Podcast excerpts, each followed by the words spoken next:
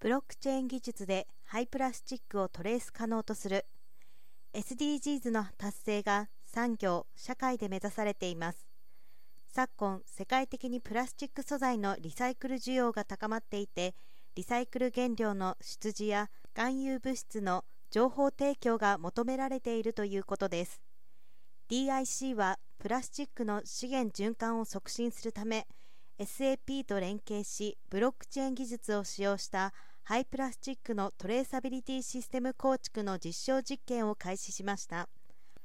幅広い用途のポリスチレンを製造・販売している同社はサステナビリティ戦略の重要施策として注力中の食品パッケージ市場における循環型社会の実現を目標にしています。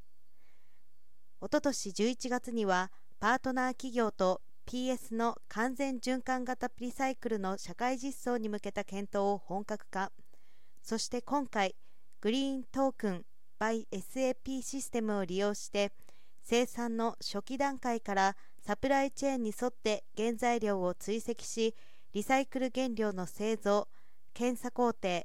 物性品質情報などを可視化することを目指します。これにより顧客は再生プラを使用する際その製品がどの程度リサイクル原料を含有しているかを提示可能となります。同システムはプライベートブロックチェーンにより供給網の透明化を図るとともにプラスチック素材の原材料から製品の製造販売使用回収粉砕を経て再利用されるまでの資源ライフサイクルにおける過程を追跡するものです。デジタルツイン技術を活用し原材料の出自に関する固有の属性やカーボンフットプリント市場回収品の出自サステナビリティ認証データなどの情報をトークンに記録します。